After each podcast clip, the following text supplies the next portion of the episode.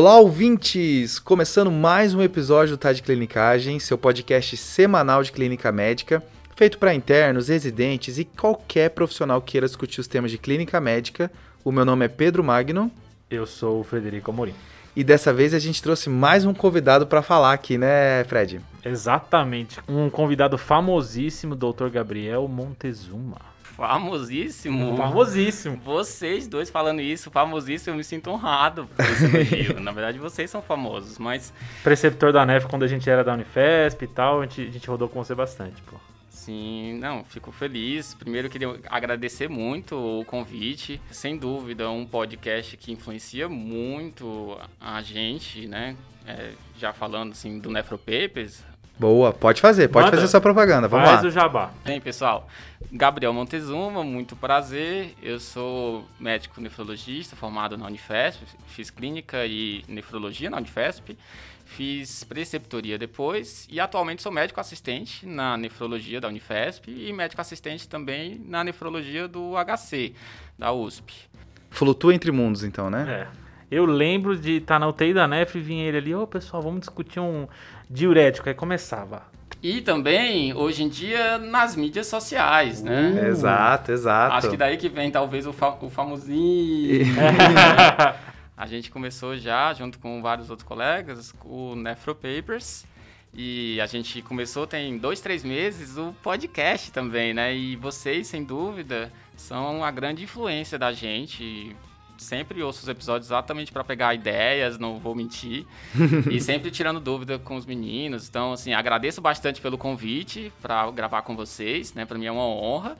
E agradeço também por toda a ajuda que vocês sempre deram, tanto da parte técnica, de qual equipamento comprar, né, como gravar, como distribuir, né, coisas que eu nem sabia que existiam. Aprendi tudo com vocês. Então, muito obrigado. A gente fica muito feliz de ver toda essa podosfera médica brasileira crescer, né? Exatamente. É, não, tem espaço para todo mundo. Eu acho que é, é bem bacana isso. É, é legal ver o pessoal começando o Instagram, depois indo para podcast. É legal ver esse crescimento. Vocês cresceram bastante recentemente, né? A gente viu isso e achou bem legal. O caso de hoje vai ser um caso de lesão renal aguda, tá? Boa. Como de quem já acompanha o podcast já sabe, eu comecei chamando o episódio, então eu sou a pessoa que tem o poder do episódio, né? Eu sei o início, o meio e o fim do caso, enquanto o pessoal aqui, o Fred e o Montezuma, só sabem que é um caso de lesão renal aguda. É a única coisa que eles sabem. Boa. E aí o que a gente incentiva os nossos ouvintes é que toda vez que eu der uma informação nova, vocês pausem, pensem o que, que falariam aqui, o que, que faria com essa paciente, tá com cara de quê, e aí a gente consegue crescer mais fazendo essas pausas e você é, refletindo junto com a gente. Aprende muito mais, né? Com Fazendo isso certeza. aprende muito mais, certeza. E aí então eu já queria falar que vão ser três pedaços de informação, tá? Beleza. Eu vou entregar um pedaço, vocês falam, ou um segundo, vocês falam, o terceiro, vocês falam e depois eu entrego o final. Boa? Combinado. Vamos lá? Bora. Então, o caso dessa vez, pessoal, é a paciente é uma mulher de 35 anos de idade. O que ela tem de antecedente apenas é uma rubéola congênita, no qual ela é surda e muda. É, Foi a única sequela que ela teve. Não usa nenhum remédio, não é tabagista, não é etilista. E ela veio ao seu pronto-socorro porque ela, acompanhada da mãe, falando que ela começou com febre há três dias. Não tinha nenhum horário, não tinha nenhuma mudança, nenhum padrão dessa febre. E junto com a febre, ela começou uma dor abdominal. Essa dor abdominal, ela tinha dois pontos de dor. Ela tinha uma dor epigástrica, que era de moderada intensidade e em queimação, e uma dor em hipogastro, que era de leve intensidade. Não tinha nenhum outro sintoma associado. Disúria, polaciúria, tosse, nenhuma outra coisa. O exame físico não tinha nada digno de nota, os sinais vitais estavam estáveis, não estava com febre no momento, nem taquicárdica, e não tinha Jordano, nada demais no exame físico. Fechou. E aí, já- você já sabe que é o caso de lesão renal aguda, então eu já vou entregar umas informações para vocês trabalharem, tá? Nesse momento, é, o pessoal pediu alguns exames para ela. A urina 1 tinha 429 mil leucócitos. E no hemograma tinha uma leucocitose de 15 mil. E, como tema do episódio, ela tinha uma creatinina de 1,4. A basal dela é de 1, ok? Pedrão, e eletrólise você tem aí, não? Tudo normal, tá? Potássio, sódio, tudo bem normal. É, a única coisa que eu não falei ainda é que tinha um PCR de 200 miligramas por litro. Oba. tá? E aí, assim, pra fechar essa alíquota, eu vou dar a conduta que o pessoal falou e eu quero ver se, se vocês concordam, tá? Nesse momento, entraram com antibiótico terapia pensando em pielonefrite pra ela Tá bom. e, e entraram com tazocin pra ela. A escolha do Taso foi porque ela tinha tido um quadro de pneumonia um mês atrás, no qual ela usou levofloxacina. Aí optaram por escalonar para Taso. Beleza? Fechou. E aí, pessoal? Pedrão, então, pelo que você tá me falando aqui, o pessoal viu essa urina aí, eles empolgaram e acharam que era uma pielo. Foi isso, né? Foi, não. Virou uma febre, tinha uma dor, e aí vambora. Tá, pensando nesse casinho, acho que o, que o que vem na frente primeiro, então, é essa febre, né? Então, Certo. um paciente com febre tem aquela ideia de que um, um febre aguda, eu penso, é infecção ou não? Tá bem. Então, esse paciente pode ter um quadro ou inflamatório, realmente outras causas de febre, mas a infecção sempre chama atenção pra gente. E ele tem febre e dor abdominal. Será que a dor abdominal seria o foco de uma possível infecção dele? Não sei. E aqui foi feito um diagnóstico de pielonefrite sem sintomas urinários. Exato. Isso incomoda um pouco, né? Porque a gente pensa em pielonefrite como algo que vem ascendente, né? Então, cistite para pielonefrite. E a gente tem aquelas pielos que podem não ser ascendentes, né? Aquelas pielos que podem vir sistêmicas, mas geralmente elas são secundárias a alguma bacteremia. Então, o cara tem endocardite e aí chuvera pro, pro rim, realmente pode não ter disúria. Então, não sei se eles pensaram isso. O quadro de leucocitose PCR também me chama atenção para infecção. Então, assim, parece uma infecção que eu não sei onde é. Essa é a minha impressão agora. Não sei você, Montezuma. Concordo com você. Qualquer paciente que chega com febre no pronto-socorro com uma história aguda, e eu até brinco com os meninos, assim, tem insuficiência renal, independente se é uma insuficiência grave ou não, Aham. e eu não sei qual é o motivo, até prova o contrário é desidratação ou sepse, porque são as causas mais comuns, né? Isso vai dar 70, 80% da pessoas que têm insuficiência renal aguda, 70 a 80% é por, é por sepse ou por desidratação. Só pela lesão renal aguda, já de cara pensa em sepse, junto com, com febre. Agora, o foco, eu concordo em parte com você.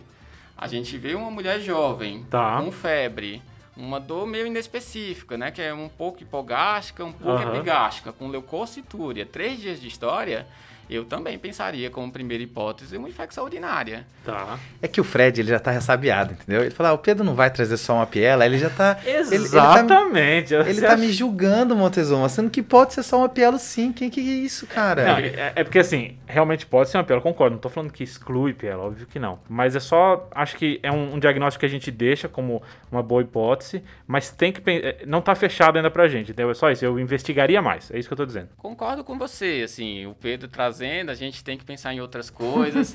Ele falou só da leucocitúria, achei muito estranho, assim, incomoda muito a pessoa, pra gente nefrologista, falar só da urina 1 e não falar do resto, né? Eu quero saber como tá de hemácias, como tá de proteína, se tem cilindros, é muito importante pra gente. pH, assim, sinceramente, poucas, poucas vezes vai ser útil.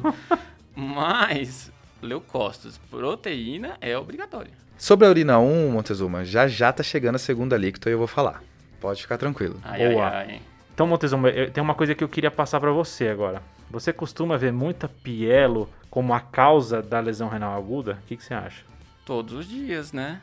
Tanto quando tem sepse, né? Por disfunção orgânica, como um paciente que tem já uma função renal de base alterada, né? Que é muito comum, idoso, tanto homem quanto mulher, que é diabético, que é hipertenso, que tem já uma creatinina de 1,5, quando ele faz uma infecção, mesmo que ele não tenha uma hipotensão, que ele não tenha má perfusão, é muito comum eles fazerem disfunção renal aguda. Leve assim, então, Você vê bastante, você falou, né? Mas você é um hospitalista, né? Você é de hospital. É que nem todo nefro, né? Todo nefro é Todo rato de nefro. hospital, né? Mas o, que eu tava tentando jogar pra você, assim, é, se essa pielo tá com uma lesão renal, não tá tão bem essa paciente, né? Isso, concordo com você, porque é uma paciente jovem, né? Que a princípio a comorbidade que ela tem, que é essa rubéola, não justificaria ela ter uma doença renal de base.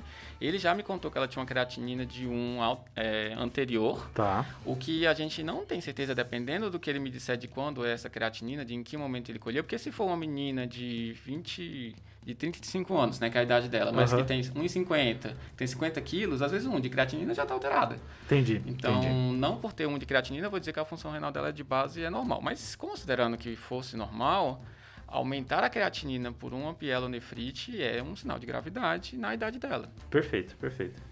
É, e só pensando que uma pielonefrite causando lesão renal aguda, aí tem que pensar em al- algumas é, possíveis causas para isso, né?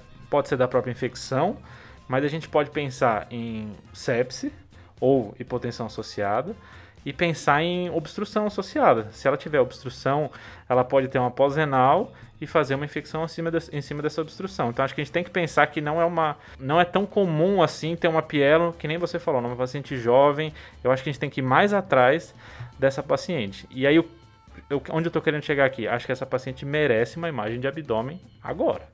Não sei você. Quando a gente tem uma pielonefrite que a gente considera grave, isso é uma indicação, né? Ter disfunção orgânica é uma indicação de imagem, você tem toda a razão. Pensando que essa é a nossa principal hipótese, pensando que a gente tem uma dor inespecífica, Legal. que a gente está achando estranho um pouco essa história de pielonefrite, apesar de não ser obrigatório você ter sintomas de infecção baixa, uhum. pode ter sim hematogênica, mesmo que o cara não tenha um, um endocardite ou um uhum. foco muito claro de bacteremia, então não que seja obrigatório. Mas como a dor é meio inespecífica, a gente poderia sim fazer, considerando que ela já tem também outro motivo que seria a disfunção orgânica num contexto de infecção. Então você está somando a disfunção renal, que já é um indicativo para pielo, mas o fato dessa pielo não estar tá bem encaixada, né? Aí você já faz a toma porque já tem uma dor inespecífica, vai que você acha outra coisa. Isso. Top, top. Mais uma dúvida, vocês valorizam essa create de 1.4 que partiu de 1 já que a gente está no episódio de lesão renal aguda, a gente Isso. era bom a gente definir lesão renal aguda, né? É, essa foi minha deixa, né? É, eu vi que você só jogou só para eu. A gente avalia a função do rim pela create, né? Então, tá. lesão renal aguda, a gente veria uma diferença da create, e aí a gente conta aqui um aumento de 0,3 em 48 horas, ou uma vez e meia da creatinina basal em 7 dias. Certo. E a outra maneira de você avaliar é se tem oligúria. Mas aí, o que me incomoda um pouco disso, Montezumê, talvez você me ajude, é porque isso tudo se baseia em eu saber a creatinina do paciente antes, então a tal da creatinina basal, ou de eu conseguir avaliar o volume urinário do paciente, que também não é tão fácil. Então, essa, às vezes essas duas coisas são difíceis de fazer no pronto-socorro. A creatinina de base, ela normalmente ela não está disponível, principalmente aqui no Brasil, né? Às vezes a gente, por estar em um hospital universitário, né, uma parte boa dos pacientes vem de ambulatórios, né? São acompanhados nos nossos ambulatórios e procuram o pronto-socorro do hospital. Então a gente, às vezes, até vai ter uma creatinina de base. Mas na maioria dos lugares não tem creatinina de base. É, se ele não faz um acompanhamento é, muito longo, a gente não vai ter isso. Você sabe a sua creatina basal? A minha eu sei. eu não sei a minha, você sabe a sua, Pedrão? O que, que é creatina basal? Então vamos lá. Assim, normalmente, a creatina de base, a gente considera aquela creatinina que está estável e ela foi feita nos últimos três meses. Esse é o conceito clássico de creatinina de base. Tá. Entendi. Um cuidado que a gente tem que ter é por que, que aquele paciente colheu aquela creatinina naquele momento, dois meses atrás? Isso é muito importante, porque às vezes é a única creatinina que você tem. Né? Como é que eu sei que ela está estável? Então, às vezes o paciente foi no pronto-socorro por conta de uma pneumonia, colheu uma creatinina e está lá. Será que aquela creatinina realmente é a de base? Entendi. Então, esse tipo de, de alerta você tem que ter. Legal. Fechou. A segunda coisa em relação ao diagnóstico de lesão renal aguda é porque hoje em dia, já há muitos anos na verdade, a gente considera a diurese exatamente porque a creatinina ela é um parâmetro tardio. Então, ah. uma menina de 35 anos, que a princípio não tem outras comorbidades, para ela já ter um aumento de creatinina de 1 para 1,4, é porque ela está perdendo muita função. A gente, infelizmente, ainda não tem uma forma de estimar essa perda de função de forma muito disponível e, e rápido é, no dia a dia. Uhum. A gente tem outras formas de estimar. Mas, mas, que não são disponíveis no dia a dia, né? É, são pouco práticas, sim. na verdade, né? Então, a gente tem que valorizar, sim, esse aumento de creatinina. E o que eu ia falar é que a diurese, ela é um parâmetro mais precoce. Tá. Né? A gente considera o parâmetro 6 horas, né? Com 6 horas o paciente tem oligúria, isso já é lesão renal aguda cadigo 1. Passou de 6 horas com oligúria, isso já é cadigo 1. Fechou. Então, você mencionou a, a oligúria por 6 horas, o Fred mencionou a creatina maior do que 0,3 em 48 horas, isso tudo é definição do Cadigo 1, né? Que é o primeiro nível. E tem o Cadigo 2 e o Cadigo 3, que você só gradua o quão ruim é essa lesão renal aguda, né? E aí o Cadigo 2 é quando a creatinina dobra da basal, e o Cadigo 3 é quando a creatinina triplica da basal ou passa de 4 ou o paciente entrou em diálise. Além disso, a gente tem que lembrar que o Cadigo 2 e 3 também podem ser classificados pela diurese. Então, você tem o oligúria por mais de 12 horas, já é um Cadigo 2. E você tem um anúria por 12 horas ou uma oligúria por mais de 24 horas, aí é um cadigo 3. É, o, o, problema é que no pronto-socorro oligúria, anúria é difícil, né? O paciente não sabe, aí você vai ficar na, na boa e velha creatinina, né? que legal. não é o herói que a gente merece, né? Mas é o herói que a gente precisa. Tirado diretamente de Cavaleiro Batman das Trevas. Eu, Eu acho legal esse valor da diurese avaliando, por exemplo, um paciente internado, né? Um paciente de TI, um paciente É. internado que está sondado, isso é muito mais fácil a gente avaliar. Mas o paciente do PS realmente é um pouco mais difícil. Então a gente definiu que essa paciente ela tem uma lesão renal aguda, porque ela teve um aumento mais que 0,3, ela tem um aumento de 0,4 na creatinina que a gente tinha a basal, entre aspas, e a gente classificou aqui. Então ela tem o que a gente chama de cadigo 1. Certo. Então ela tem uma lesão renal aguda cadigo 1. Então vocês suspeitaram que ela tem um quadro infeccioso, provavelmente uma pielonefrite seria a principal hipótese. A essa altura já deve ter colhido uma urocultura, né? Pra Boa, confirmar. fechou. Você vai depois me falar o resto da urina, né? Exato. E aí, Ele então, tá louco pela urina aqui. então, junto com a pielonefrite, ela tem uma lesão renal aguda, o que vocês me falaram que é um bom motivo para pedir um exame de imagem do rim, né? Então, Pedrão, isso é um dos motivos da gente fazer imagem na, na pielonefrite, né? Outros motivos, por exemplo, se ela fosse imunossuprimida, se ela tivesse falha terapêutica, se a gente suspeitasse de cálculo, seriam outros motivos pra gente Tem fazer. vários, né? Tem vários, na listinha aí. Inclusive o pH urinário que o Aí Montezuma é falou que, que, que falou mal, né? Mas tem uma ideia do pH maior que 7 fazer também, pensando no cálculo de Struvita, né? Tem essa loucura aí. essa ciência. É top.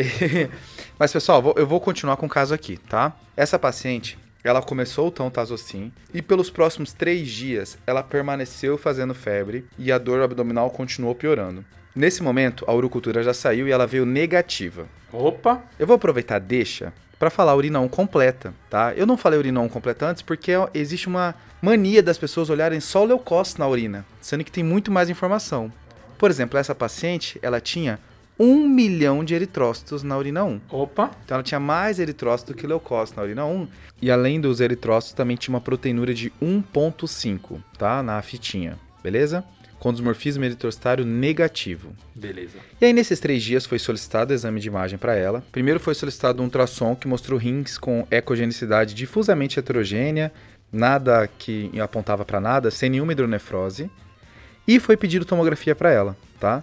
Nessa tomografia, foi uma tomografia de abdômen pélvico porque ela permanecia com a queixa, permanecia com febre, o leuco piorando, o PCR aumentando e a creatinina agora, nesse terceiro dia, chegou em 2,2 certo? A tomografia dela foi uma tomografia de abdômen, tá? Para tentar elucidar melhor o caso. E mostrou que não tinha nenhum sinal de pielonefrite nesse, nesse, nessa tomografia, os rins no limite superior da normalidade, sem nenhuma alteração abdominal. Mas, no corte torácico que tinha, no pouquinho do pulmão que pegou, tinha áreas nas bases de consolidação e algumas regiões de vidro fosco. Certo? E em uma dessas consolidações, ah, tinha uma presença de uma cavitação de 2,2 centímetros, bem pequenininho. Fechado? Agora o caso ficou mais interessante, hein, Fred? Muito mais, muito mais. Você até perguntou essa pneumonia de um mês atrás, será que era uma pneumonia mesmo, né? Bom, Pedrão, então acho que mudou algumas coisas né, desse paciente. Um, a urocultura veio negativa, né? Então essa, essa hipótese de piela agora ficou um pouquinho mais longe. Ela tem uma febre que a gente não está conseguindo explicar. E é- o rim piorou bastante. Só queria antes saber se foi com contraste ou sem contraste essa tomografia, porque me deu calafrios aqui. Foi com contraste. Ai, senhor, então depois vai atrapalhar um pouco nossa interpretação depois. Mas nesse momento, com 2.2, ela não tinha feito ainda o contraste. Exato. Então, Montezum, vamos lá. Para abordagem de lesão renal aguda, a gente tem aquela divisão famosa, que é de pré-renal, renal e pós-renal. Certo. É, é- essa é uma avaliação para a gente tentar topografar onde está o problema, né? Então é um problema de é, é um problema de obstrução, um problema que da onde está saindo, um problema do que está chegando, ou um problema no próprio rim. Certo. Você gosta dessa, de- dessa abordagem, Montezum? Porque é clássico, né? A gente- todo mundo faz esse, esse tipo de abordagem. O que, que você acha dessa abordagem? Sinceramente, eu, não só eu, né, mas muita gente hoje em dia critica esse tipo de divisão. Por Tá. quê? Porque ela tenta simplificar algo que não é simples. Tudo bem a gente descartar hipovolemia, choque, má perfusão. Tudo bem a gente descartar pós-renal. O problema é que quando você coloca assim, ah, pré-renal, pós-renal e renal, fica parecendo que renal é NTA ou é algo pouco importante. Mas quando você vai ver as causas de lesão renal, intrarrenal, são muitas causas e são muito comuns. Pós-renal é tipo 2%, 3%, é muito pouco comum na prática médica. É claro que o paciente chega com história de prostatismo ou chega com história de tumor de, de ovário, aí fica mais comum, ou chega no úrico, aí eu vou desconfiar. Mas eu acho que a gente tenta simplificar uma divisão para tentar facilitar o raciocínio e acaba que quando você vai para as causas de renal, muitas vezes a pessoa engancha. Entendi. Porque ela tenta dividir para facilitar, só que na verdade ela acaba esquecendo muitas das causas que são as mais importantes das intraparenquimatosas, que são as mais difíceis de tratar. Aproveitando que você falou isso, eu acho que é legal uma divisão em que a gente faz pré-renal, pós-renal e renal, pra gente tentar excluir as da ponta e sobra renal pra gente. Aí vira uma, um novo mundo. Pode ser, mas eu gosto de trabalhar muito com epidemiologia. Eu preciso saber quais são as causas mais comuns para ir descartando-as e a partir disso ir explorando as causas menos comuns se eu não conseguir chegar a um diagnóstico rapidamente com as mais comuns. Se você pega as causas mais comuns, que é sepse, hipovolemia, o choque e drogas nefrotóxicos, isso preenche 90% das causas de lesão renal aguda. O problema é que a maioria dos pacientes que têm lesão renal aguda, eles têm mais de uma causa. Então é um paciente que está séptico, aí está rebaixado, então ele está um pouco desidratado, hipovolêmico, que depois ele começa a anfotericina, polimicina, anfotericina não de cara, né, mas começa uma vancomicina, uma aminoglicosídeo, uma polimixina, às vezes estava com IECA. Você soma muitos fatores, aí acaba às vezes confundindo. Então é comum ter mais de um fator, mais da metade dos pacientes tem mais de um fator. Eu acho interessante você falar isso que não dá pra gente pensar que sempre vai ser um fator que está causando. Pensar que tem, pode ter vários fatores juntos é importante, ter isso na cabeça. Porque às vezes a pessoa vê um dado e acha que só pode ser daquele grupo e o outro grupo não pode nada. Ele só pode ser pré-renal, não pode ter renal junto, etc. Exatamente. Então, essas três causas são as mais comuns. Então, revisando elas, é sepse, hipovolemia e drogas nefrotóxicas. Isso. E depois a quarta mais comum, que é 10, 15%, dependendo do estudo, é cardíaca. Então, síndrome cardiorrenal, né, uma insuficiência cardíaca descompensada. Entendi. Então aí eu já preencho a grande maioria das causas. Depois a gente vai trabalhar muito em cima da história. Então a história vai me dar dica. Então se é um paciente cirrótico, isso vai me dar uma dica. Pode ser um hepatorrenal. Apesar de no cirrótico também ser mais comum sepse, drogas e hipovolemia. Uhum. Se é um paciente com história de câncer, talvez seja uma hipercalcemia, talvez seja uma gamopatia monoclonal. Então, claro que a história vai me ajudar a guiar o que, que eu vou investigar. Mas o mais frequente tem que ser lembrado independente dos antecedentes. O mais comum é mais comum em todo tipo de paciente, né? Nesse caso, sim. Nesse caso da nossa paciente, onde ela não parece estar hipovolêmica, ela não tem nenhuma história compatível. Sepse, ela não, a gente não tem um foco infeccioso claro agora para ela, né? Agora, ainda mais agora com a urocultura negativa, já está fazendo antibiótico, continua em vigência de piora. E ela não fez uso de nenhuma droga nefrotóxica ainda, né? E por último, a quarta causa, cardiorrenal, ela também não tem nenhuma história assim, é jovem, não tem nenhum fator de risco, não parece ser uma cardiorrenal, nem o exame físico é para isso. Eu acho que diante de um cenário onde a gente não fecha no mais comum, vale a pena a gente ir para essa abordagem para a gente ver se alguma outra coisa aponta para uma dica do que ela pode ter, né? Eu, eu gosto dessa junção, né? De você tentar pegar o mais prevalente, tentar excluir, e depois, putz, não achei, agora vou tentar fazer todo um algoritmo na cabeça para lembrar. Vamos tentar ir por grupos, porque também ajuda a gente a lembrar. Você sendo nefrologista é muito mais fácil você lembrar dos, dos grupos em separado, etc. Para quem não tá com isso na cabeça o tempo inteiro, fazer essa divisão localizatória talvez seja mais fácil. Concordo. Vamos começar pelo pós-renal? Então, o pós-renal, que é um fator obstrutivo, geralmente é o motivo da gente fazer a imagem numa lesão renal aguda, né? Certo. Então, se a gente tem uma lesão, essa paciente tinha outros motivos para fazer a imagem, mas quando a gente tem uma lesão renal aguda, existe essa indicação de fazer a imagem para a gente tentar descartar um fator obstrutivo. Posso polemizar um pouquinho? Por favor.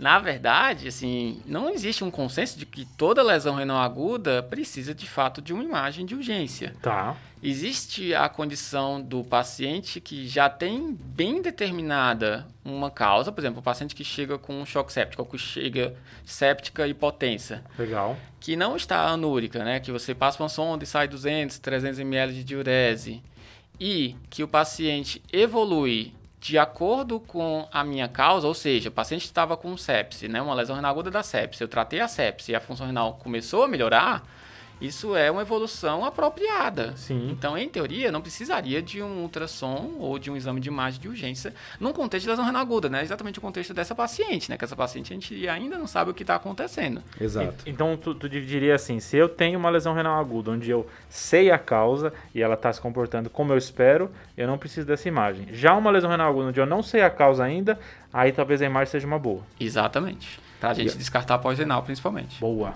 Eu acho que vale destacar que é, não necessariamente a pós-renal precisa estar anúrico o paciente, né?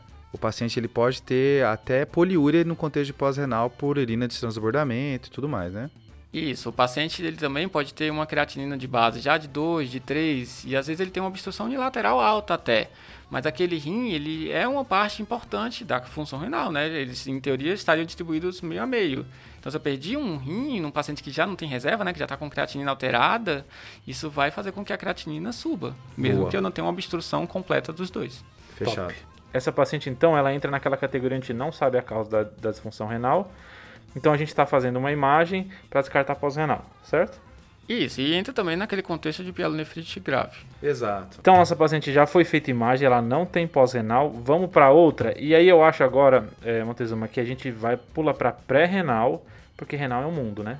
Sim. Então, pós-renal já não tem? Será que tem pré? E aí a minha dúvida, essa paciente foi hidratada no começo, Pedrão? Foi, foi. Foi feita uma expansãozinha para ela, não tinha nenhum sinal de mal perfusão, mas entrou um volume ali no começo. Porque tem uma coisa muito difícil de avaliar a volemia nos pacientes, né, Montezuma? Então, é, pensar em pré-renal, o que, que você imaginaria num paciente para você pensar em pré-renal? A história é fundamental. Então, se o Perfeito. paciente chega sonolento, se o paciente chega com história de vômito, diarreia, febre, e o exame físico me mostra sinais de desidratação, a minha primeira hipótese vai ser desidratação barra pré-renal, baixa ou má perfusão renal. Top. Agora, numa suspeita ou numa ausência de causa definida, um paciente que eu não estou hipervolêmico, né, que não está com gesto, a gente sim pode fazer uma prova de volume. Boa. Então, esse caso, por exemplo, né, ela está lá internada, fez uma febre, mas é uma menina de 35 anos, né? Imagino que ela esteja conseguindo se hidratar naturalmente. Mas eu não tenho uma causa bem definida, ela não está evoluindo da forma que eu espero. Se eu estou na dúvida, eu posso fazer uma prova de volume. Essa história de fração de excreção de sódio, de relação creatinina, ureia creatinina Ia te perguntar isso agora. elas são, na prática, muito pouco úteis. É claro que a gente sabe que uma creatinina, uma ureia que está desproporcionalmente muito maior que a ureia, que a creatinina, desculpa, pode sim ser uma pré-renal. Muitas vezes é sim uma pré-renal. Mas uma cardio-renal, por exemplo, tem o mesmo padrão por conta do diurético. Top. Um paciente que tem um sangramento gastrointestinal, hoje em dia que todo mundo está usando corticoide, tem outras causas que também aumentam desproporcionalmente a ureia. Então, não costuma ser o método que a gente usa para avaliar. É muito mais fácil fazer uma prova de volume e avaliar a resposta do que ficar fazendo essa investigação laboratorial que é pouco precisa. Boa. A fração de excreção de sódio já tem trabalho mostrando que contraste, sepsis em fase precoce, cardio-renal, hepato-renal, todas elas podem vir baixa. Assim como um paciente que tem disfunção renal pré-renal que não está oligúrico, pode vir alta. Um paciente que usa diurético pode vir alta. Então, a maioria dos pacientes não vai ter utilidade de, de fazer fração de excreção de sódio. Eu sei que isso é um pouco polêmico, Tá. que muita gente gosta de fazer, de falar sobre isso. Mas na prática, o que tem se recomendado hoje em dia é prova de volume, é hidratar. O paciente fez uma suspeita de pré-renal, hidratou e a creatinina não caiu em 48 horas, isso é igual a não ser uma pré-renal ou não ser desidratação a causa. Eu achei legal que teve um, um podcast que eu ouvi do Clinical Problem Solvers que ele fala assim: o melhor teste diagnóstico para uma pré-renal é a creatinina 48 horas depois. É, Então é tipo isso, né? Hidratou, não melhorou? Opa, então não deve ser. Isso, a gente chama até hoje em dia de lesão renal aguda transitória, que tem estudo até falando que teria um prognóstico igual a um paciente que não fez lesão renal aguda. É completamente diferente de um paciente que tem uma lesão renal aguda persistente, que é aquela que depois de 48 horas não melhorou, não resolveu. Muda completamente minha abordagem. Fechou. Então a gente descartou pós-renal e a gente fez a prova do mundo, ela não melhorou, então pré-renal também não deve ser. Não é. Aproveitando já, deixa, a ureia dela é bem a ureia dela não era tão desproporcional, tá? Tava em torno de 60, 70, então nada incompatível. Fechou. Então agora a gente vai para o mundo das da renal. Agora é que começa o problema, né? Porque Claro. quando você fala renal, fica parecendo que é algo simples, né? Assim, ah, só tem uma causa, é NTA. Para começar, a NTA é uma entidade que tem várias causas, Uhum. né? Várias medicações diferentes. A própria pré-renal pode evoluir com NTA e sepse, que é a mais comum. Pós-operatório de qualquer cirurgia grande. Então, tem várias causas de NTA. Então, às vezes a gente quer simplificar para poder facilitar o raciocínio, mas a gente tem que lembrar quais são as causas. Então, uma das divisões que tem aparecido hoje em dia é a divisão em subfenótipos da lesão renal aguda. E simplificando, nas causas renais, ele divide em ira da sepse, Legal. que é a mais comum, Entendi. divide, divide em ira por tóxicos, né, que é a Tá. toxic e AKI, que aí você coloca drogas e coloca contraste. Gostei do inglês. aí coloca é, acidente ofídico, né? Opa! aí sim, né? E tem a ira inflamatória, que seria vasculite, glomerulonefrites e nefrite intersticial aguda. Beleza. Se a gente não tem pré-renal, não tem pós-renal, então a gente tem que investigar essas causas. Fechou. Ira da sepse. Não é só sepse, na verdade, né? Por exemplo, uma pancreatite, mesmo sem ter um processo infeccioso, também vai causar disfunção renal, né? Por conta do processo inflamatório, né? De citocinas inflamatórias. Então, a gente precisa ter certeza de qual é a causa dessa febre dela. Então, pode ser, sim, uma ira da sepse ou da SIRS, a gente ainda não sabe exatamente o que está acontecendo, mas ainda permanece como uma das nossas hipóteses. Boa. Ira por tóxicos. Ela tem uso de algum nefrotóxico, isso é muito importante. Não pode depender só do que o paciente te fala espontaneamente. A gente tem que perguntar ativamente se ele usou um anti-inflamatório, se tem algum antibiótico de uso recente, se ele aumentou IECA, BRA, diurético. É muito importante porque é muito comum. Se você tiver uma receita da última consulta para ver se teve alguma mudança de medicação. E aí você tinha falado que o contraste, por mais que foi feito depois da creatina piorar, podia atrapalhar a nossa análise, né? Pode atrapalhar dependendo da evolução dela, porque se você fez o contraste no contexto de lesão renal aguda, a chance de ele causar uma lesão tubular é gigantesca. Então, mesmo que ela melhore da causa, seja lá qual for, a gente, por exemplo, descobriu que ela tem uma vasculite. Se a gente tratou a vasculite e ela continua piorando a função, continua piorando a função renal, isso pode ser por conta do contraste. Fechado. E, e a única medicação que ela fez agora na internação diferente foi esse tazocinho, assim. Tem alguma coisa? Pode piorar? Cara, é, tem umas, umas drogas que eu achei uma entidade que chama pseudonefrotoxicidade. Você já viu falar disso, Montão, uma vez? Já. então, ele já falou naquele tom, assim, já. A ideia é que essas drogas, elas não pioram a função renal, elas alteram a creatinina sem piorar a função renal, por diversos mecanismos, né? Então, o que, que eu tenho aqui de lista, tá? Aí depois você me fala.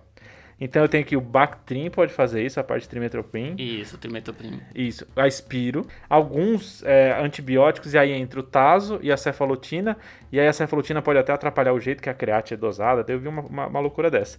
E alguns, alguma TARV, né? A dolutegravir. Essas medicações aumentariam a creatinina sem diminuir a função renal. A maioria das causas é por atrapalhar a secreção. Assim, classicamente, a gente fala do trimetoprim e da cimetidina, que nem se usa mais hoje em dia. Agora que não tem ranitidina, opa. é, pode ser, né, que ela ressuscite, né? Quando você dosa a creatinina como marcador de função renal, é porque ela é um marcador de filtração glomerular. Top. Mas infelizmente ela não é perfeita, então tem uma parte dela que é secretada. Se eu inibo essa secreção, significa que a creatinina sérica vai falsamente aumentar, porque ela sairia tanto por filtração como por secreção. Se eu estou tirando uma parte da retirada da creatinina, né, que é mais ou menos 15%, que seria a secreção, ela vai aumentar sem ter alterado a filtração glomerular. Boa. Mas o mecanismo do Tazocin, apesar dessa sua lista, ele é um pouco discutível se realmente ele age realmente como uma pseudo causa de lesão renal aguda ou não. Pronto, era essa a celema que eu queria entrar. Taso, Ivanco, e aí? Isso, exatamente. Assim, a princípio, o Tazocin isoladamente ele não é considerado um nefrotóxico, mas tem trabalhos que não são trabalhos randomizados, né? Então tem toda uma crítica em cima deles que mostra que quando você usa Tazocin com o Vanco, quando comparado com o Cefepime com o Vanco, ou um carbapenêmico com o Vanco, o risco de lesão renal aguda chega a ser ao- o dobro. E você, quando coloca antibióticos que teriam um espectro equivalente, você quer descartar o efeito da sepse, da infecção. Sim, Certo. sim. Se você pega só o antibiótico, você pega a polimixina, 70% vai ter disfunção renal. Será que é do antibiótico ou será porque eles têm uma infecção grave que é resistente? né? Uhum. Atrapalha a nossa interpretação. Então, ainda não é tão bem estabelecido. Existe um questionamento se realmente existe essa pseudo eh, lesão renal aguda relacionada com a, o tazocin. Mas o que é mais aceito hoje em dia é que realmente ela junto com, ou ele junto com a vancomicina seria sim um potencializador de nefrotoxicidade. Então tu tá dizendo que se ele vier sozinho, ele não teria um efeito nefrotóxico importante, mas junto com a vanco, aí sim. Isso, a gente não sabe explicar exatamente porquê, mas de alguma forma ele deve potencializar o efeito da vanco de nefrotoxicidade. Top. Show. Isso é que é o mais aceito hoje em dia. Tem gente até que evita de fazer Tazocin com vanco, faz mero com vanco. Já ouvi muito isso, de é, alguns locais não fazer Taz e vanco junto. Então, só a gente revisando, né? Pós-renal não parece, pré-renal não parece. E aí, dentro das causas renais, o Montezuma falou de três, que são as, a ira da sepse, a tóxica e a inflamatória. A ira da sepse pode ser ainda, né? A gente não, de repente, a gente só não achou o foco infeccioso ainda. Boa. O tóxico não pareceu tanto, né? Porque o contraste foi feito depois da piora do rim. O taso, ela, ela não parece ser só uma pseudo disfunção renal, ela tá piorando clinicamente como um todo, né? Acho que parece que o, a creat está indo junto com, com a evolução clínica dela. E o inflamatório, o que que tem? Aí que entra a sua urina, né? Então é obrigatório uma investigação de lesão renal aguda sem uma causa definida, a gente pedir uma urina, porque ela me ajuda na investigação das causas inflamatórias ou autoimunes. Então, já, então a gente falou dois exames que diante de uma, uma lesão renal aguda sem causa definida são importantes, que é, é um exame de imagem, que pode ser um ultrassom para ver hidronefrose, e a urina 1, né? Exatamente. Na urina, eu vou ver, como você já falou, a leucocitúria. Lembrar que não é só infecção urinária que causa leucocitúria, né? Lembrar de tuberculose, lembrar de outras infecções abdominais, lembrar de nefrite intersticial aguda, de glomerulonefrites. A gente vai ver a hematúria, que ela tem uma hematúria que chama muita atenção, né? Maior que um milhão. Sempre perguntar se o paciente estava sondado se foi sondado recentemente. Perguntar se tem hematúria macroscópica, se faz coágulo. Fala um pouco mais a favor de ser uma hematúria urológica e não glomerular. Uhum. O fato de não ter dismorfismo, eu não lembro se você falou se tinha, mas... Eu falei que não tinha. Que não tinha, né? O fato de não ter dismorfismo, de maneira alguma, descarta ser uma hematúria glomerular. Top. Eu quase menti aqui no caso, então ainda bem que eu falei a verdade. Existem vários trabalhos mostrando que a sensibilidade do dismorfismo ele pode girar por volta de 25, 30%. Tem um trabalho Nossa, recente. muito baixo, muito É, baixo. tem um trabalho recente da Mayo Clinic mostrando isso.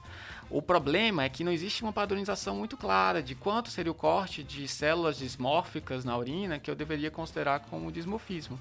A gente tem alguns serviços que consideram 10% de corte, enquanto outros serviços consideram 30% de corte para considerar positivo. Provavelmente isso é um dos motivos de alguns lugares ter uma sensibilidade baixa. Mais sensível do que você encontrar dismorfismo é você procurar hematúria associada com proteinúria. Uma proteinúria maior Tá. do que um grama com mais de com, com hematúria associada, isso é muito sugestivo de glomerulopatia. Isso é mais sensível e isso é tão específico quanto o dismorfismo. Top. Ah, legal isso, legal. O que a gente ainda não sabe, nesse seu caso, é se de fato a proteinúria é maior do que um grama, porque a gente não pode considerar uma urina isolada como uma medição confiável de proteinúria. E o dela foi só fita reagente, né? Muito menos. Então, não confiando no, na fitinha de urina, eu poderia usar outras formas para avaliar essa proteinúria, né? Poderia fazer a proteinúria de 24 horas ou até o famoso P/C, né? Pegar a proteinúria em amostra isolada, a creatinúria em amostra isolada e fazer uma razão dos dois. Exatamente. Só um detalhe que você tem que lembrar é que esse paciente tem uma lesão renal aguda, essa paciente. Tá. Então, nesse caso, a creatinina urinária dela é para estar muito baixa. Que ela Legal. foi de 1.4 para 2.2 em três dias internada. Então, ela está excretando pouca creatinina.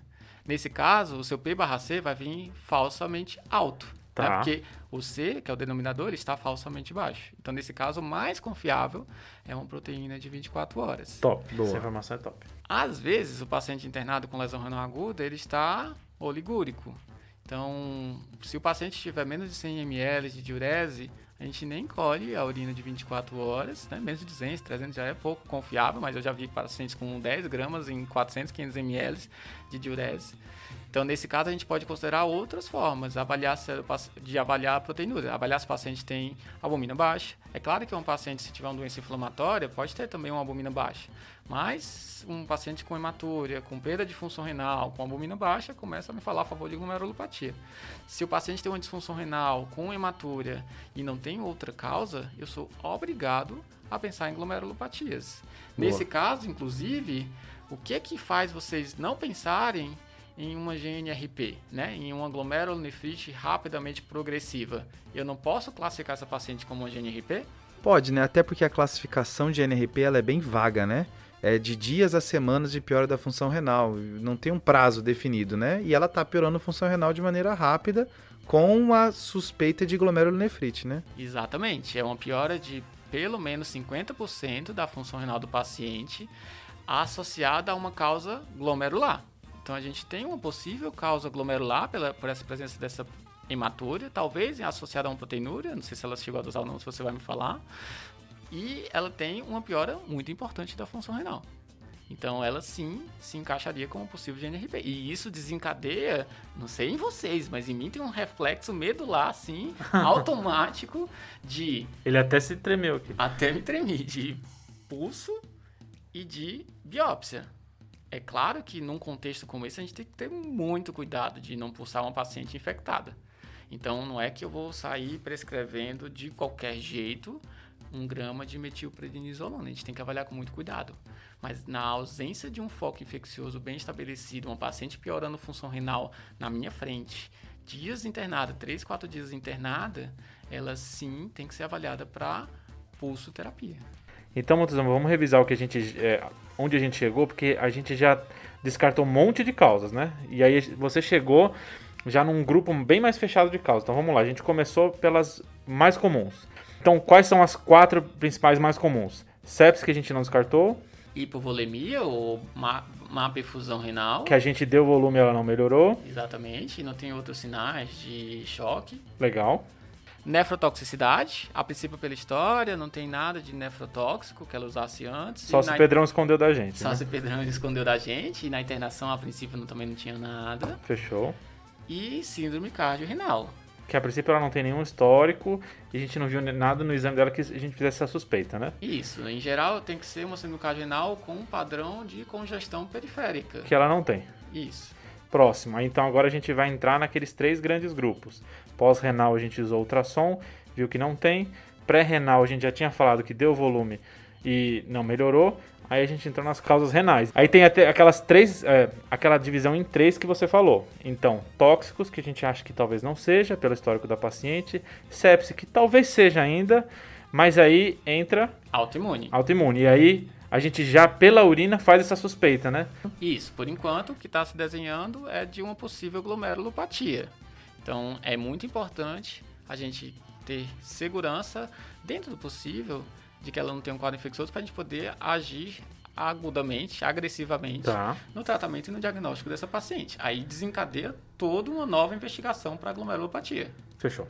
Então, pessoal, pelo que vocês me falaram, as duas causas que ainda ficaram jogo, no jogo eram a insuficiência renal da sepse e uma glomerulopatia. Boa. Só que a, a urina 1 vir com tanta hematúria parece que ter aproximado a da, mais da glomerulopatia do que da sepse mas a paciente ela tem uma febre, tem esses achados no pulmão. E aí, pessoal? Esse pulmão me incomodou. Acho que te incomodou bastante também. também, assim, não tem como a gente não pedir uma imagem própria do pulmão, né? Que a gente fatiou um pedaço pela toma de abdômen. É, será que tem um monte de coisa lá em cima que a gente não viu? Talvez. Exatamente. E aí faz lembrar aquela pneumonia que ela teve lá atrás, tratou com levo, parece que melhorou pelo que o Pedrão falou. E é, ao mesmo tempo, a gente tem tanto essa imagem de cavitação, que já talvez tivesse antes, quanto a não melhora com antibiótico terapia, né? Estranho essa paciente ter uma bactéria que fosse resistente a tazocin, vindo da comunidade. A gente não achou o foco dela, pelo menos abdominal não. Então, as duas coisas estão juntando pra gente que talvez a, a chave desse caso esteja nesse pulmão. O pulmão, sem dúvida, vai ajudar, né, doutor Pedro? Vamos ajudar a gente? No pulmão foi só isso, tá, Montezuma? Tinha mesmo presença de consolidação, com uma cavitação só, então bem isolada, mas com vidro fosco em predomínio de regiões basais bilateral. Ela a princípio não tinha queixas pulmonares, né? Mas a gente pode tentar encaixar ela um pouquinho nas causas de pulmão-rim, né? Que é um acometimento simultâneo do pulmão e do rim, talvez por uma causa imunológica.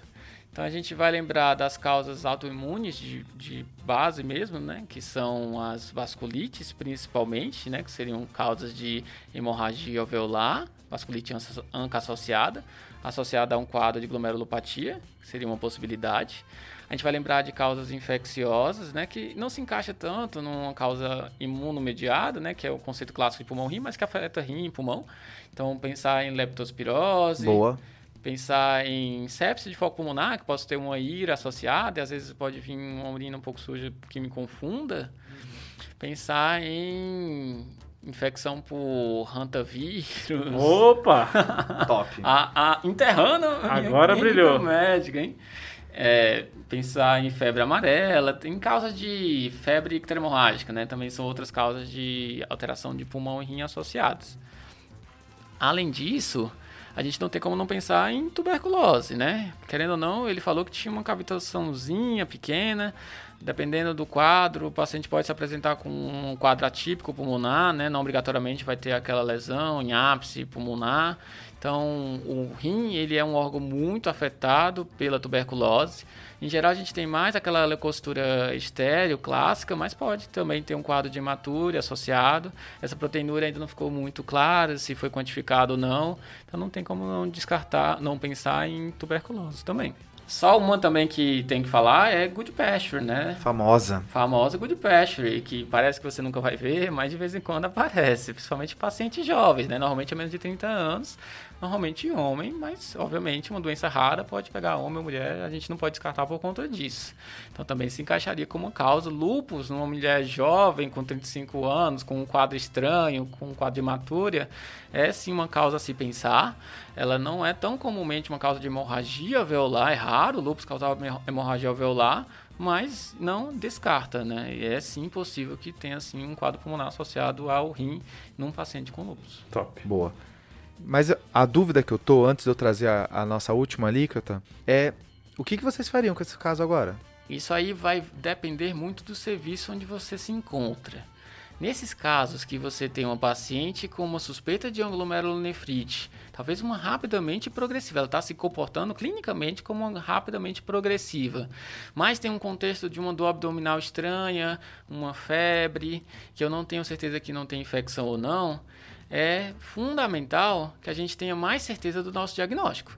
Então, para isso, eu tenho tanto formas de investigar de forma não invasiva quanto invasiva. Eu falo que depende do hospital, porque a biópsia renal, que seria uma forma invasiva, ela é um exame que em alguns hospitais demora 30 dias para ser o resultado e em outros demora um. Então, num hospital que saia rápido o diagnóstico pela biópsia, a gente pode esperar um, dois dias para fazer um tratamento, tipo a pulsoterapia, que é um tratamento que está associado a riscos, somente nessa suspeita indefinida de tuberculose, Infeccioso junto, né? de, de outras causas infecciosas. A gente tem sim que ter mais certeza do diagnóstico, e nesse caso eu falei, por exemplo, biópsia renal. Tem outras formas de investigar, poderia fazer um bronco para tanto investigar causas infecciosas como avaliar se tem é, hemorragia alveolar. Posso pedir um ANCA, complemento. São os exames que a gente pede para continuar a investigação de glomerulopatias. Só para não perder o fio, a gente tem que investigar doenças infecciosas virais, principalmente, hepatite B, C, HIV, sífilis. Tem que investigar causas autoimunes, então um FAN, complemento, ANCA nesse contexto, CRIO, dependendo da situação. E outras causas que a gente tem que descartar em pacientes acima de 50 anos são associadas a gammopatias monoclonais, que nesse caso, como ela tem menos de 50, a princípio, por enquanto, a gente não precisa descartar. Fechou. Só que não foi isso que foi feito. Nesse momento dessa cavitação, o pessoal achou que isso poderia ser um êmbolo séptico, uma pielonefrite e agora fazendo uma infecção pulmonar. Foi coletada hemocultura, que até cresceu, mas desanimou, porque era um Staphylo epidermidis que cresceu em 24 horas, tá? Mas foi feito fundo de olho, foi feito ecocardio, tudo negativo. Enquanto ela estava aguardando esses exames, tentando fazer essa abordagem diagnóstica, no sétimo dia de internação, a nossa paciente piora. Tá. Ela agora está com uma creatina de 3.2, então de fato agora ela fez o Cadigo 3, que a gente mencionou lá no começo. Aham. Ela começou a entrar em insuficiência respiratória depois de ter escarros hemoptoicos. Oba! Ela começou então a ter bastante sangue e nesse momento, para proteger a via aérea, ela foi entubada, Ih, meu Deus. certo? Agora foi paciente grave. Nos exames de sangue desse dia, ela estava com HB de 6. Sangrou. Isso, então ela tinha um, ela tinha um HB da entrada de 10, agora foi para 6. Muito inflamada também, né? Com leuco de 16 mil, um VHS de 140, um PCR de 321, Meu Deus. a creatina de 3.2, como já mencionei, e uma procalcitonina Oba! menor do que 0,5. Aquele alívio na espinha do nefrologista que tá doido pra pulsar e você falar essa procalcitonina baixa. Então, Montezuma, vamos lá. É uma paciente toda inflamada, que não melhorou com antibiótico. Do pé à cabeça. que piorou a função renal e agora parece que sangrou o pulmão, né? Então teve escarro hemoptoico, caiu HB. Essa é a pulmão rim que você tinha acabado de falar?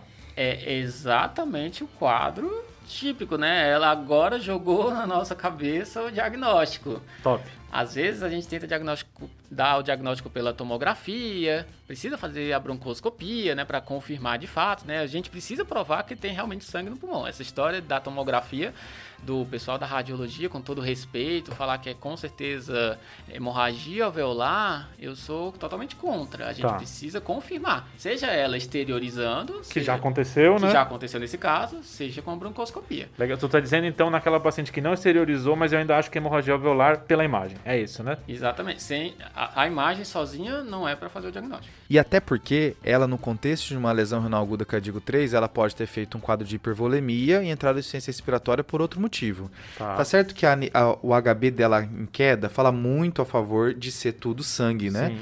Mas esse vidro fosco podia ser outra coisa. Eu acho que é importante confirmar mesmo. Boa.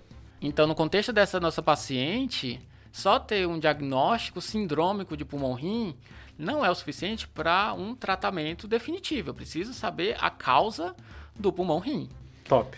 Que aí entra aqueles exames que você mencionou. Exatamente. E, e, a, e, e a, biópsia, biópsia né? Vamos e lá. a biópsia. Então tá, pessoal, seguinte. Foi realizado broncoscopia nessa paciente. Logo no, no, no, segundo, no próximo dia já da intubação já foi feito. Tinha sinais de sangramento, principalmente no lobo inferior direito, tá? O lavado veio com predomínio de macrófagos e veio com gene expert bar negativos, tá? Boa. Glória ao Senhor. e dos exames de sangue, ela tem o complemento normal, anti-DNA negativo, FAN negativo, anti-ENA negativo, Fator reumatoide 1 para 160, mas o ANCA dela veio com C-ANCA positivo, 1 para 40. Foi realizada a biópsia renal e a biópsia renal mostrou uma presença de 18 glomérulos, no qual 11 tinham crescentes fibrocelulares. Top. Com uma imunofixação negativa, caracterizando uma pulse imune caracterizando uma glomerulonefrite rapidamente progressiva, pulse imune. Essa paciente, então, nesse momento, onde ela mostrou a pulse imune e mostrou o ANCA positivo, ficou caracterizado como uma glomerulonefrite rapidamente progressiva secundária, uma vasculite.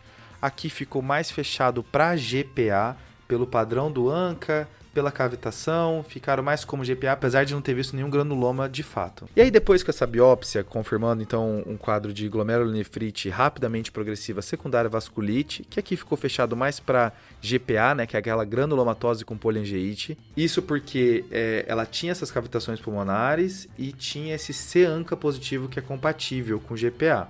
Nesse momento, é, foi realizado cinco sessões de plasmaférese para ela e pulsoterapia, tá?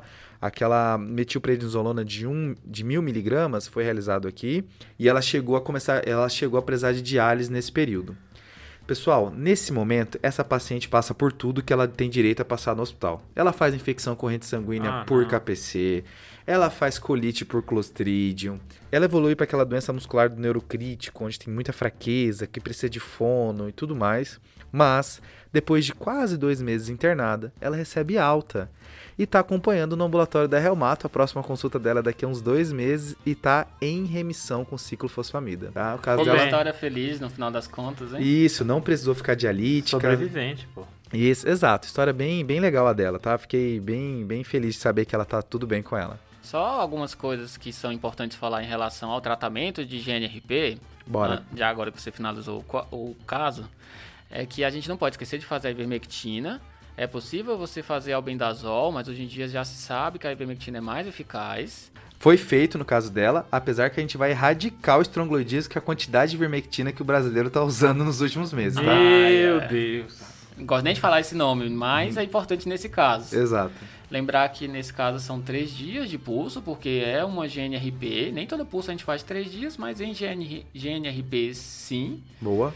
E não vem ao caso a gente aprofundar demais, mas plasmaférese para vasculite a gente faz sempre que o paciente tem indicação de diálise e se o paciente tiver uma creatina maior do que 5.7. Apesar de ter um trabalho recente falando que taxa de fração menor do que 50, não teve diferença fazer plasmaférese. Então, hoje em dia, isso foi em 2017, o Pexivise, que é o trabalho recente, se não me engano tem dois anos, um ano que foi publicado, então talvez hoje em dia não fizesse, mas só para ficar para o pessoal nefrologista que está nos ouvindo, a gente hoje em dia a gente individualiza, não é só porque o trabalho mostrou que não teve diferença que a gente não faz para ninguém. Então, Show. quadros graves como esse, se eu acreditar que dois, três, quatro dias de imunossupressão mais precoce, que é o efeito da plasmaférese, né? Eu tiro anticorpo imediatamente. O corticóide vai demorar três, quatro dias para agir.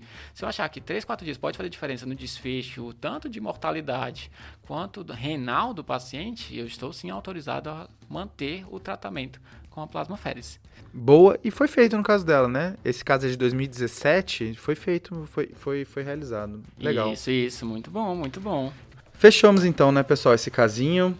Puta casa, hein, Pedrão? Gostou? Eu tentei trazer uma coisa meio infecto aqui, uma suspeita de endocardite, uma pielo. Meio infecto, era uma coisa Pra que... te emocionar, Fred, pra te emocionar. Era uma coisa que com certeza não era infecto no final. Exato.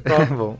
A gente se aproximando agora do fim do episódio, a gente vai fazer o desafios e depois o salve, né, Fredão? É, desafio do episódio que você tava, né, Pedrão? Episódio passado. Isso, quem fez o desafio foi o Guilherme Moura. Foi um caso simples, mas olha só. Paciente começou a usar. O paciente teve um diagnóstico de TVP faz três dias, começou a usar Varfarin. Legal. E aí ela chega agora com um quadro cutâneo de necrose com muita dor. Uh. E aí a resposta desse desafio é uma. É, é, aí e aí ele perguntou o que, que, é, o que está acontecendo e qual é a doença que a pessoa tem de base. Tá. E aqui é uma necrose cutânea induzida pela varfarina, provavelmente por deficiência de proteína C, tá? Várias, várias pessoas acertaram, acho que eu queria dar um destaque para o Marcos Henrique Catizani, que é da UFMG, que foi bem rápido, foi o primeiro a ter falado. Boa. E o Nilson José, que ele é da UFC, e depois que ele mandou o desafio, ele mandou uma foto do material suplementar de tontura sendo utilizado num round lá do HU na, no Ceará. Foi muito top essa foto. A gente ficou muito feliz com essa foto. demais. Abraço pro HU, hein? Fiz meu internato lá. Olha Muitas só. saudades. Tem 11 anos. Nossa senhora. É, outros tempos. Outros tempos. Já falo assim, na minha época. Bom, Montezuma, como é tradição aqui, o convidado faz o desafio. E aí, o que, que você tem pra gente hoje? o que eu pensei foi porque tem muita discussão na nefrologia, né, de momento de diálise, se faz precoce, se faz só quando tem urgência. E por enquanto não tem evidência para a maioria das causas, né? Mas tem duas causas que têm evidência de diálise precoce. Tá. Uma delas é cirurgia cardíaca, é uma análise, mas é cirurgia cardíaca. E a outra, vocês sabem? Essa é boa, hein? Boa. Essa é famosa. Famosíssima. E já vi da briga já. Um querendo indicar, outro não querendo. Mas é top. E agora tá na hora dos salves. Você tem algum salve para dar, Montezuma? Eu tenho. Bora. Brilha. Um salve para meus amigos do Nefropapers, que são meus companheiros cada vez mais presentes na minha vida, a gente que está intensificando bastante nossas atividades. Então, salve a todos eles, ao Lion, ao Igor, a Fernanda, ao Lucas, ao Diego, a Maria Amélia, que acabou de ter um filhinho. Opa! E a Maria Eduarda. Um salve para vocês, meus amigos. Só um salve monstro, né? E um salve especial pro Igor, que esteve no episódio número 6 do TDC. Nossa, bem no comecinho. Derrame pleural e lesão renal aguda. Eu acho que a única foto que a gente tem daquele começo é uma selfie que a gente tirou com ele. É verdade. Bem no comecinho. Igor, mestre de todos nós. Show. Top. E o meu salve aqui, rápido, vai ser para uma R igual nossa, da nossa época de clínica. Opa. Que é a Bianca Arão, tá? Eu, esse salve é especial para ela porque esse caso, eu tava tendo dificuldade de achar algumas informações e na nota de alta desse caso foi assinada por ela e ela simplesmente deixou a nota de alta perfeita. Ajudou muito. Então, obrigado por facilitar o meu serviço, Bianca. Boa, Bianca. Nada como alta bem feita. Oh, nossa minha companheira de infectologia. É verdade. Sofrendo junto. E você, Fredão, qual que é o seu salve?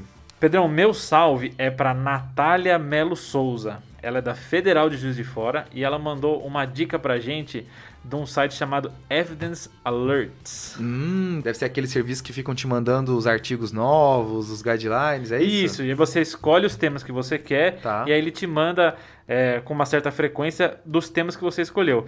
Eu é, uso o Evidence Alerts, eu sempre falava e todo mundo cagava mole. Eu pra... nunca tinha ouvido falar, você é. nunca falou disso pra mim. Falei várias vezes você cagou mole. Então, muito obrigado, Natália. É uma boa dica essa. Top, abraço, Natália.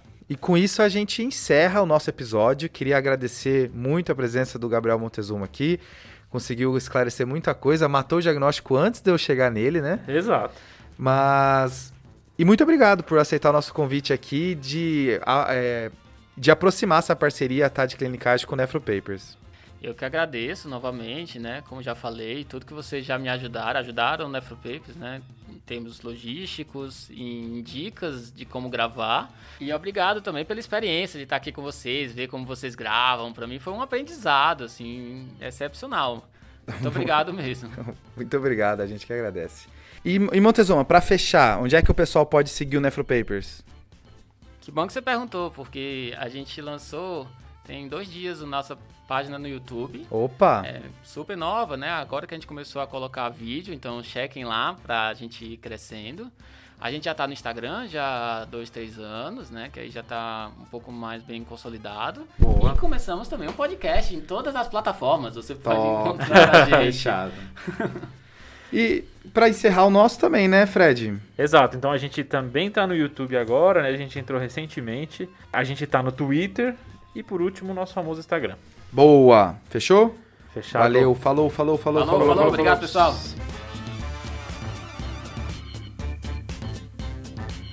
Esse podcast tem como objetivo educação médica. Não utilize como recomendação. Para isso, procure o seu médico.